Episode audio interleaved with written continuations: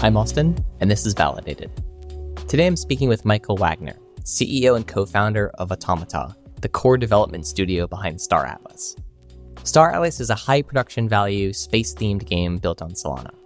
Blockchain games and Web3 games are terms that get used as if they mean something monolithic. But in reality, there are a number of ways that game developers have integrated blockchains into their games. In games where you can mint characters or items as NFTs, 99% of the game itself still exists off chain, functionally indistinguishable from any other game built today. But Michael and the Star Atlas team are striving to develop something much more ambitious. They're building Star Atlas so that the blockchain, in this case Solana, functions as the game's infrastructure. Right off the bat, Michael describes why this infrastructural design is compelling for Star Atlas, the technology scope of how it all works, and ultimately its impact on the user experience. Whenever I talk about Web3 games, the elephant in the room is always games. The games industry as it stands today is incredibly profitable and with strong moats. So, why disrupt something that's working so well? Why build on a blockchain? Michael and I address this question from a variety of perspectives, including the evolution of the video game industry's monetization models over time and what decentralization and ownership can mean for a gamer's experience. We also get into the potential challenges of user education, competing with Web2 marketing budgets, and the degree to which a project like Star Atlas can ever fully decentralize.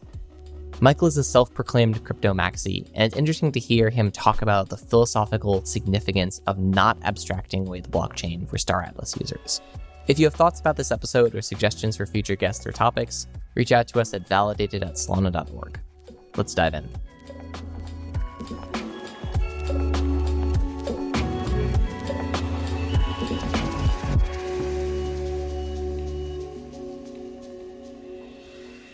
Michael, welcome to Validated. Austin, fantastic to be here. I feel like this is long time overdue. Yeah, it's going to be great. Blockchain gaming has had a very up and down cycle, let's call it that. You know, I think especially when you look back to when you guys originally sort of like conceived of this project and started building, the direction of blockchain gaming was very sort of unclear at that point. And, you know, some of the other folks who are building games and projects in, in that space beat you to market, but they beat you to market with stuff that is not really, I would say, blockchain gaming, right? I, I was originally very bearish on blockchain gaming because it was like, ah, here's gaming with a tiny little bit of blockchain integration. The same way that, like, back in 2010, all of these games were like, oh, we've built Twitter integration into like Call of Duty. And you're like, I don't really care. And for a long time, blockchain gaming has sort of felt like it's something very similar to that, where you have what is effectively a fully centralized company running just like any other company would. And all of the game actually takes place off chain. But, you know, we've decided we're going to mint characters as NFTs, or we're going to let you buy a few items using USDC, and we're going to use Forte, and we're going to call that blockchain gaming. And you guys took a very different approach. But I, I want to kind of go back to those early days of, you know, probably like mid 2020 when you're starting to think about okay, a game on blockchain, what could that look like? Like, how did that original vision for Star Atlas kind of solidify for you? Well, first and foremost, I love that you draw the distinction between the various types of blockchain games. And I think that there's at least three avenues that a studio can take. And you referred to the first of which, which is really just building a traditional game and then minting NFTs and integrating those into the game. And while I do think it's fair to categorize those as a form of blockchain game. I also think it's a little bit disingenuous. While it provides value to the player in being able to have this true asset ownership, you know, and the free market capability of trading these and, and maybe accruing some value to that asset over time based on time spent in game, uh, I don't think it nearly encompasses the full potential of integrating blockchain. And so the next step of that would be crypto native economy. So the in game currency, the gold, if you will, is also a cryptocurrency. This unlocks the potential for play to earn. Extending beyond that, which we also do at Star Atlas, is uh, the integration of a governance token. And in our case, it's quite expansive in the scope of development influence that the community and stakeholders are going to be able to participate in. But really, beyond all of that, where I see the full potential is through this idea of abstracting game logic from a game engine. In our case, that's either Unreal Engine or Play Canvas uh, or any other environment that we decide to develop in, and delivering that through on chain programs, and in our case, on Solana. And what we want to do is turn Solana into the game server, into the game engine. And the reason why I believe that has the most potential, and this is sort of what I was alluding to at the very start of the conversation, is through on chain composability and extensibility, it's very possible, and we're already seeing teams develop services, you know, financial products and extensions of our own game, a way to essentially modify the game through integration with this on chain logic. And that is very much like a layer one ecosystem itself, wherein the whole objective is to deliver primitives, attract developers and builders, and enable them to create something of their own that ultimately enhances the entire product offering. The value proposition of Star Atlas is not just that we're delivering you this great entertainment experience, but that we're delivering you an opportunity to build alongside us. And that can happen in a variety of ways. But our vision largely has not changed. Um, if anything, the scope has expanded since inception, but we've always had this idea of differentiating ourselves in a couple of different ways. Uh, the first of those was through AAA game development. And that means a lot of things, and that's also a term that's thrown around a lot, but uh, ultimately can be summarized as just best in class development in the form of graphical fidelity, in the storytelling, in the lore, in the audio, in the visual effects, in the asset creation and modeling itself, and also the gameplay mechanics, and covering the full spectrum of how do we deliver this immersive experience that really encapsulates the sense of escapism that people strive for when they're playing a video game. You want to feel like you're in that world and you are that character. And so that was step number one was we're going to go after AAA when nobody's really going after AAA. But on the other end of that is how do we best leverage this decentralized technology that is Solana to provide the opportunity that I just described? I want to take these as like several different phases of conversation as we go through this because one of the interesting pieces is when you think about decentralized gaming, right? And decentralized games there's many different parts of that that we can look at, right? One is on a technology stack, and I want to spend a bunch of time kind of on that because there's very few companies that are building games and building net new technology that are not like the in-house studios owned by Sony or Microsoft directly. But at the same time, when you're building games in a decentralized fashion, at least on some part, you're talking about governance, right? that is something that's also very net new, right? There's a lot of different types of decisions you have to make in terms of like, okay, so how do we even philosophically design a game that is meant to be governed in some part by the community? And there, there's, you know, 20 years now of massively multiplayer online games getting that right and getting that wrong, but this is sort of like a radical version of what that could even look like. But I want to start kind of today on a bit of the the technology stack side because if you're developing a game in Web 2 or for a console, like this massively oversimplification. You download Unreal Engine, you buy some licenses, you hire some engineers, you use the SDKs that Microsoft and Sony and, you know, Windows and Steam and all these other game distributors and platforms put out.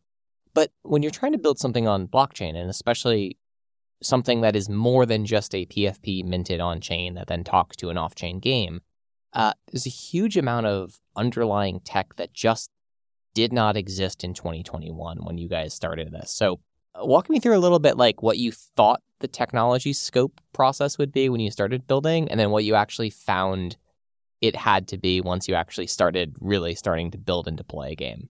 It's it's such a great point. I think people at large underestimate the amount of innovation that we're creating right now as a necessity of building the tools that will enable us to fulfill this vision that we've outlined.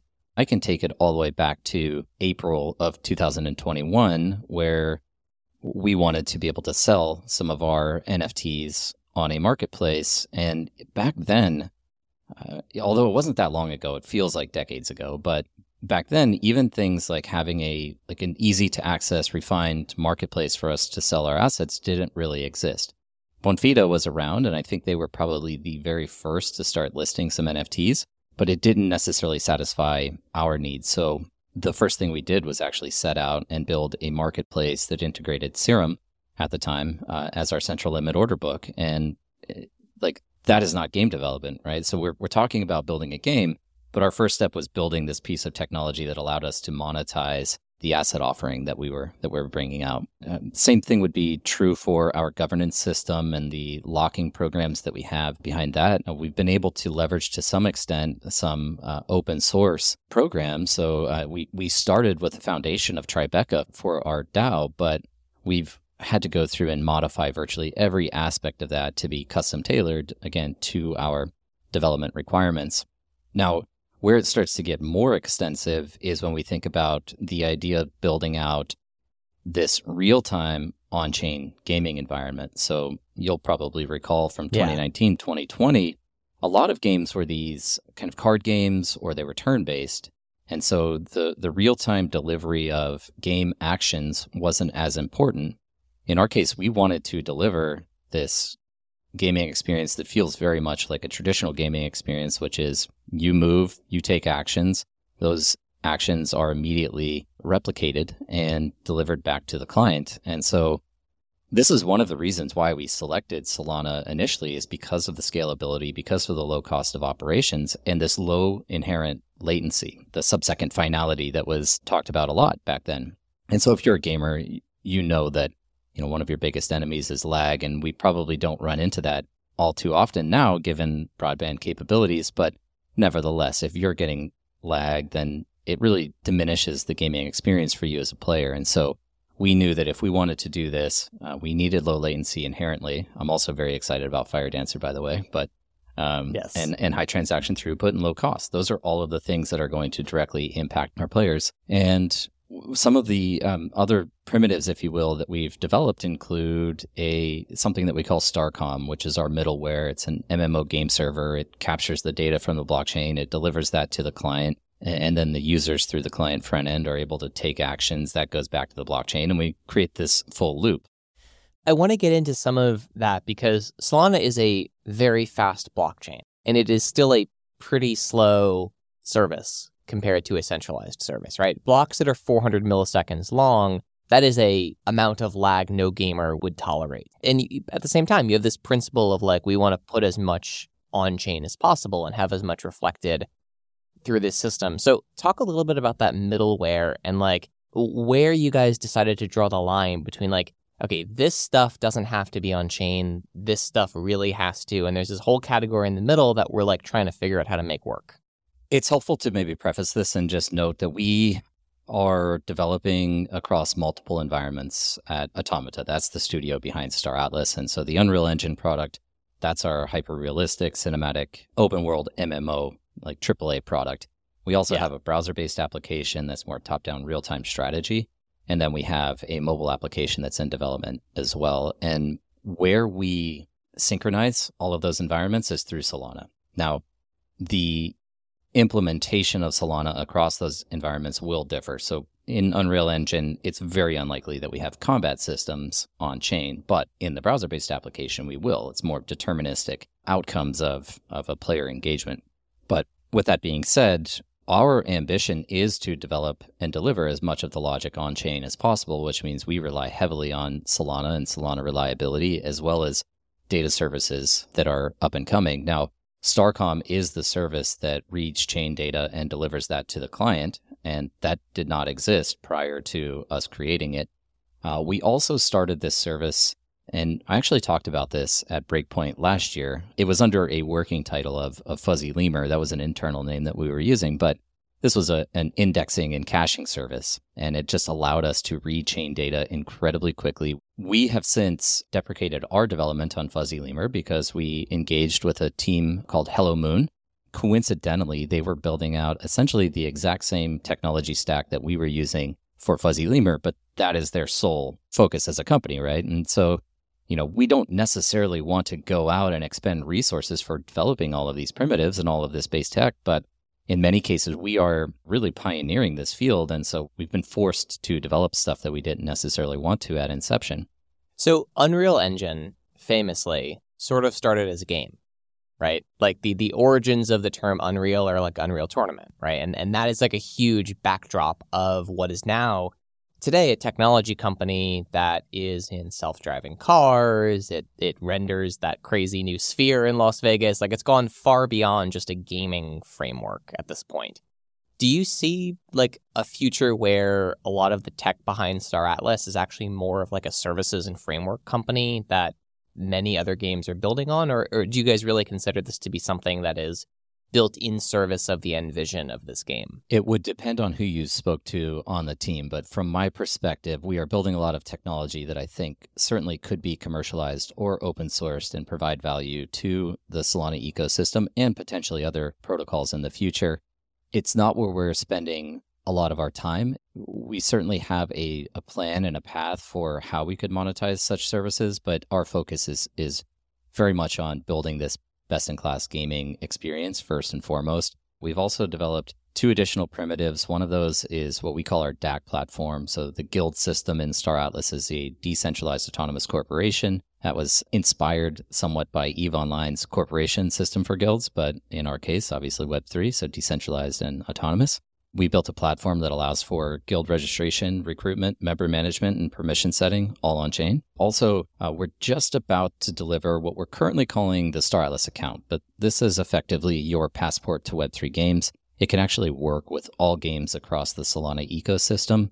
It allows for an account creation and then a profile creation and then allocating characters as well as assets to each of those accounts and then setting permissions between wallets. And this was important because when you do have a lot of transactions as part of the game mechanics, and we advocate for hardware wallets, cold storage wallets uh, vehemently, uh, we don't want you to be signing transactions with your hardware wallet nonstop. That detracts from the experience as well. And so, how can we uh, essentially establish a uh, framework that lets people safely store their assets in cold storage and at the same time during a game session leverage what is effectively a hot wallet solution with auto approve without compromising the security of the assets. And, and what we're able to do is essentially create a, a permissioned tunnel for certain actions to take place in that hot wallet.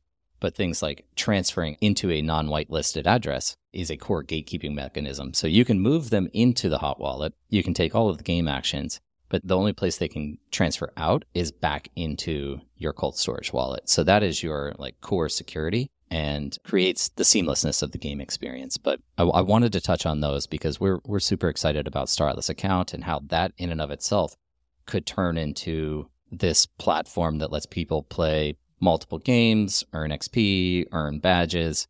And this is kind yeah. of again to your, your earlier question about where do we see these services going? Are they just for Star Atlas? The answer is they're not but we have to build the game first, in our opinion.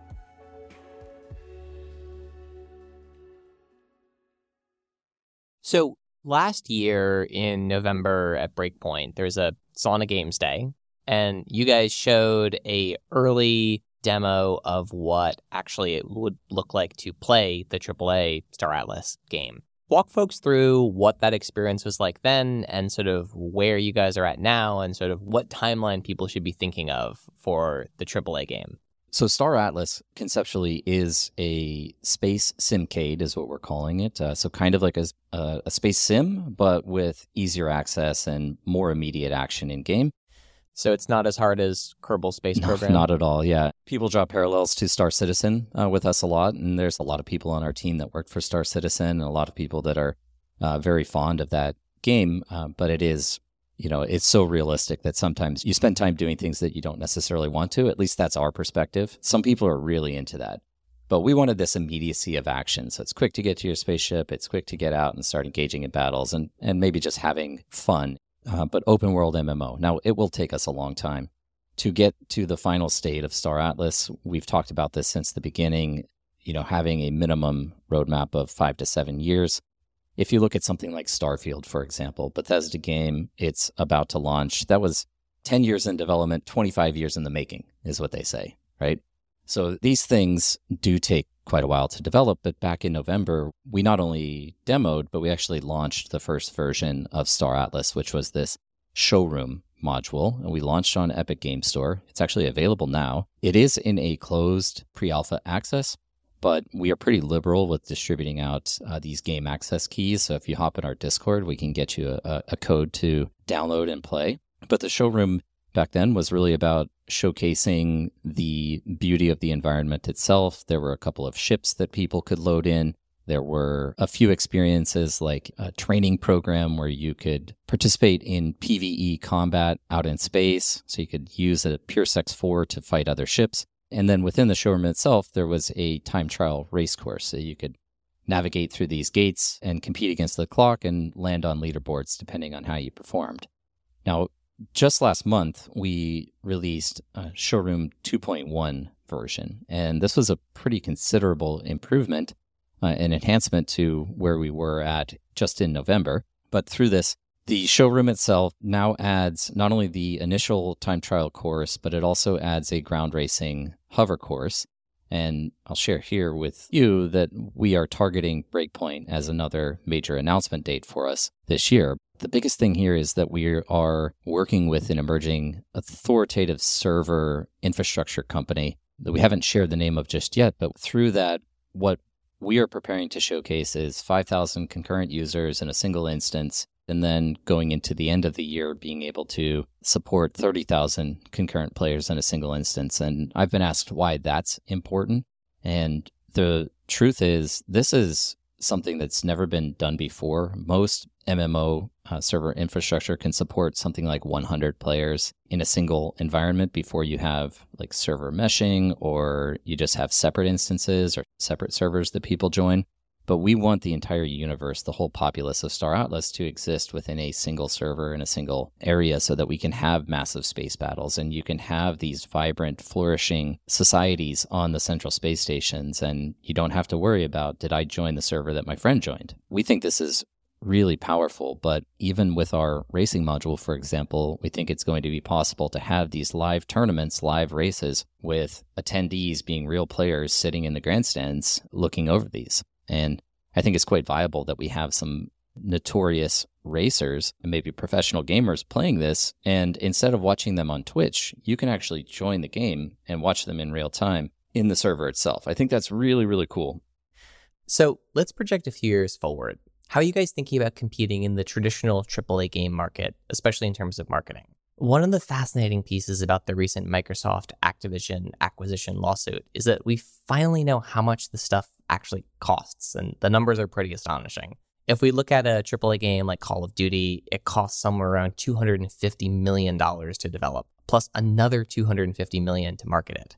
You guys have successfully raised investment rounds in the past, but not $500 million worth of raises. So, how are you thinking about Star Atlas breaking into the mainstream AAA game market when you're competing against these massive marketing budgets like that? Even if the final production quality of Star Atlas is as good as anything else out there right now, building stuff on blockchain usually means less marketing budget. Plus, there's this whole aspect of marketing that usually involves user education around how to use something like a wallet. Well, in so many ways, I don't really think they're competitive with our story and with what we're trying to create. And I also think that we have a major head start and advantage in terms of understanding this technology. Our team, particularly across the, the co founding group, you know, I've been in the space for 10 years. This is the second company that I've launched. I've been Web3 native since realistically 2015 when I was full time crypto and, and mining scrypt coins back in 2013. But both our chief product officer and our chief technology officer, who are also co founders, it's Danny Floyd and Jacob Floyd, have a decade of experience in the space as well. And again, our vision from inception was this full on chain game logic development. We knew that was the route we wanted to take.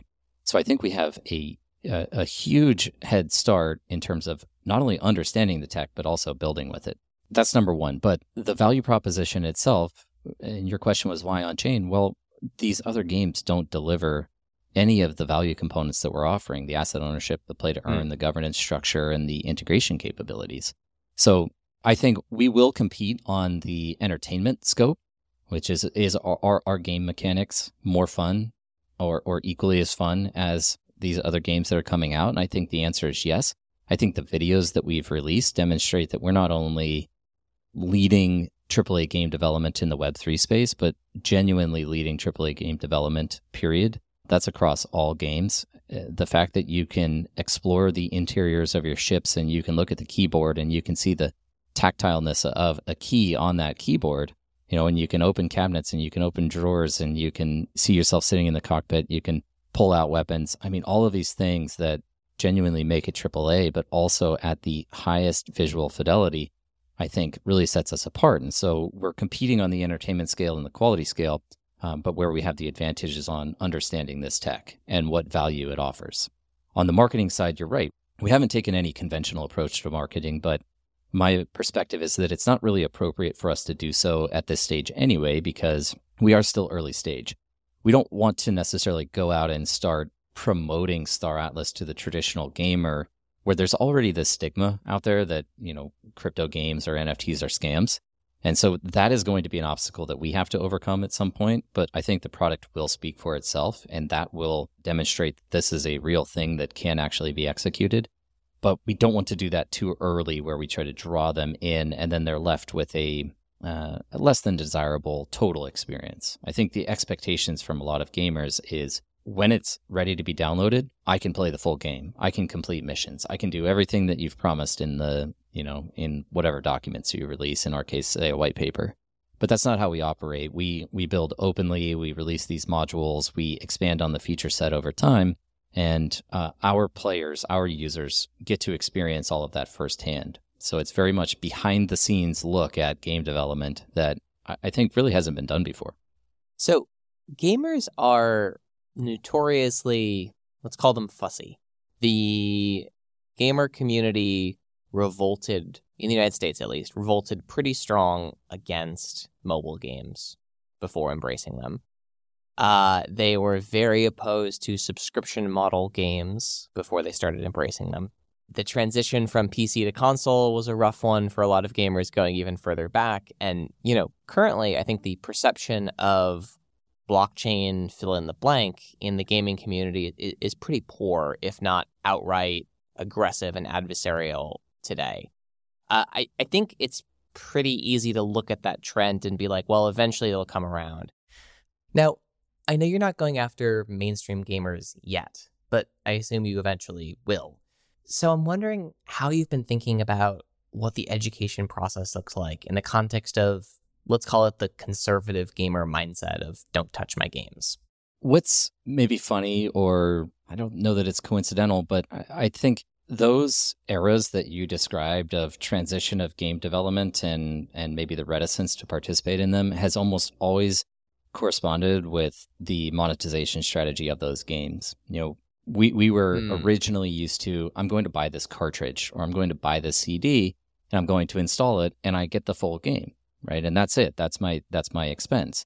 Mobile came out with free to play, but realistically it's it's pay to progress. You know, you could enhance your experience by paying money, and that's been incredibly successful.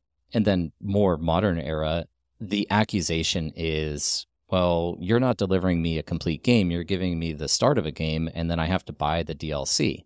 So our model is once again a slightly different one, which is you don't actually have to pay for the game. The game is free to access. Uh, what you have to purchase are the assets that you use within the game. And in our case, you can spend $5 or you can spend $100,000 if you want, or you can spend millions of dollars if you want to do that. We are responsible for striking a balance because the other, I guess, risk or concern that's out there is is this pay to win? And by its very nature, yeah. if you're spending a million dollars and somebody's spending five, you are naturally going to be more competitive than that person in a game. But we can create a balance through the progression system that allows those assets to unlock through time and essentially providing people with the right to utilize all that they've purchased. But again, I think it's just the simple fact that the monetization strategies have changed through time and players look at this as a method of extracting more value out of them What's different about Web3, what's different about a game like Star Atlas is it's not a single transaction flow into us as a studio. It's actually a bilateral transaction flow wherein they can pull value back out of the game. Yes, there's a cost to enter just like any product, and that's purchasing your assets, but producing revenue off of those assets is one way that you win as a consumer uh, or as a player and also the potential to take items that you've discovered your loot or crafted through gameplay and sell that directly to another player. It doesn't have to go back to us. We don't have to be the buyers of that. And so that's only possible because of blockchain as well. Yeah, you you roll back 20 years and you get to Second Life. right? And Second Life, I, I think, is basically still running today. And there's still people whose full time jobs is like a land broker in Second Life. Is that sort of where you see the future of this stuff going? Like when it's launched, is that there's people who are the same way that in the real world, there's folks who will like build you a tricked out classic car. Like, do you expect there's actually a, a world in the future where there's like someone who's like, yeah, like full time, my job is actually like building ships in Star Atlas and selling them to people who don't want to build their own ships? 100%. And we already have another guild or a DAC in our ecosystem, Aephia, who intend to operate across all three different factions, and they want to be the number one manufacturer in the game. And there's a bunch of steps that are necessary to get to that point, but you know, it starts with extracting these these raw resources, refining those, progressing your character to the point where you can craft items and then also owning the blueprints. But once you get to that point, you know, if you can operate as a collective, as one of these corporations in the game, you can have all of your guild members going out and say sourcing materials. This is it's it's logistically intensive just as it would be in the real world. You have to figure these things out yeah. and where the opportunities lie. And there's no guarantee that you are going to be profitable. It depends on how well you execute. But I certainly see that as being possible. I'll give you an example that's sooner to come, which is in our skin system. And I think the cosmetics is another massive market in games today um, skins in CSGO, uh, you know, we're seeing these things sell for hundreds of thousands of dollars. And it's not even an asset that you really own. You have to go trade it on a black market if you actually want to sell the thing, right? But the approach that we're going to be taking is we as a studio are not creating all of the skins and selling all of the skins. What we're going to do is provide players with that uh, ability to extract resources and then turn those into crafted modifications to your character. So the way you look and the colors that you have access to depend on the rarity of the resources that you've been able to go out and collect. This is a form of UGC. Somebody can create a custom character skin and sell that to another player because they've gone and extracted the resources. And this really reinforces the economic loops, which is something that we've put enormous energy into is you know, I think the concern with play to earn is it was hyperinflated and not sustainable. And like my background and the team that we have here focuses heavily on how do we create something that actually pairs producers with consumers. It's not just about inflation through an emission curve, but rather matching buyers and sellers. And that is where I think we can reach stability in the economy. And, and I do think it'll take some time to get there, but that's the objective. Yeah. So I want to talk about the in game economies a little bit. And specifically, how that interfaces with things like community governance, right? I, I think if you turned the US uh, Treasury policy over to a bunch of crypto folks, stuff would look pretty different and a lot of stuff would break, to yep. put it mildly. But that is in some ways what's what's being proposed and what's going on here is that there's there's community governance, in parts of Star Atlas. You know, World of Warcraft very famously got it wrong and then had to fix it back in the early days. There's lots of other examples of the folks getting it wrong and having to go in. I think EVE Online has had a number of like, you know, something in between economic intervention, stimulus packages, and bailouts that have occurred kind of over the years. How does that work when you have players voting on that? You have, quite frankly, people voting on things like how the economy is going to run who maybe are not economists, don't have any real sense of economic training. They're just voting for a giant airdrop to themselves or something like that. How have you thought through some of those like practical problems of both governance capture, right? Like, oh, I'm going to vote just to mint some really powerful weapons that happen to be minted where my faction happens to have folks or something along those lines. So we've taken a very slow, methodical approach to how we roll out decentralized governance. In fact, we've only just recently released the proposal mechanism on our DAO. And so that's going to allow for players to submit their own proposals on changes that they would like to see. The reality is, what we've communicated from inception is that we have a vision of full decentralization and autonomy across our universe.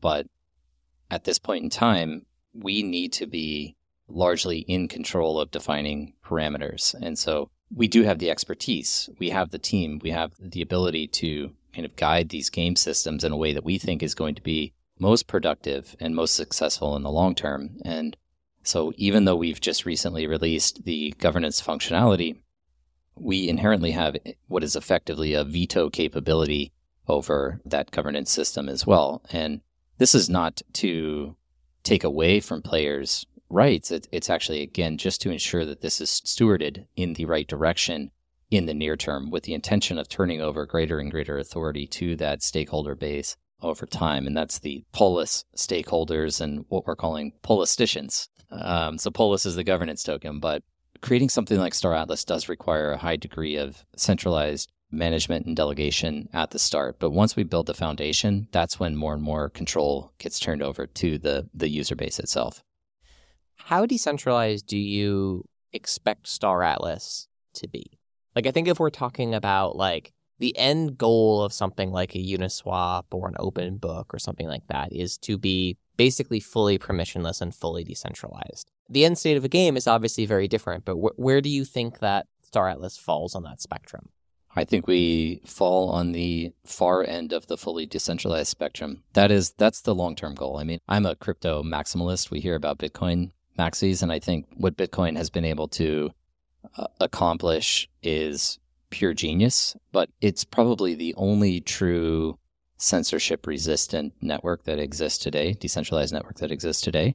I think you know, again, Solana on the Nakamoto coefficient does quite well. But as long as we are the central authority behind Star Atlas, it can in fact be censored and shut down at some point in time. Now, it's very difficult in our case because we're talking about things like game servers that run Unreal Engine, for example, run the game clients. I mean, these are things that are incredibly challenging to decentralize and still maintain uh, network performance. So, this yeah. might be a pipe dream, but my goal would not only be to deliver the game get the governance structure decentralized, allow for creators to develop the future of Star Atlas for this world to evolve. And maybe just quick tangent, I've often said that Star Atlas as a product is one that really is never complete. Just like our world around us is never complete, because if even if our studio is no longer responsible for developing it, we've structured the DAO in a way that it collects revenue off of the entire GDP of the Star Atlas economy. So it has a cash flow and income stream which can then be leveraged to encourage development or engage in contracts or pay developers or other studios to build the next version of this with or without us. And so, in that way, this is an organism that can continuously grow. And I think it's something that, if we do this right, could live for you know 100 years plus, uh, hundreds of years. It could essentially live on in perpetuity and be that digital world that we all exist in, the metaverse. A long way to go from where we are today to that end goal. But if we were able to not only do those things, but also create a node structure wherein you can host an instance of the game locally and we get that distributed all over the world, that is analogous to the way the Bitcoin operates today. And it could not be stopped unless you were to stop the internet, right? And this is the argument for Bitcoin. And that's where I'd like to see Star Atlas go. A lot of technical challenges, but um, you know, technology progresses quite quickly.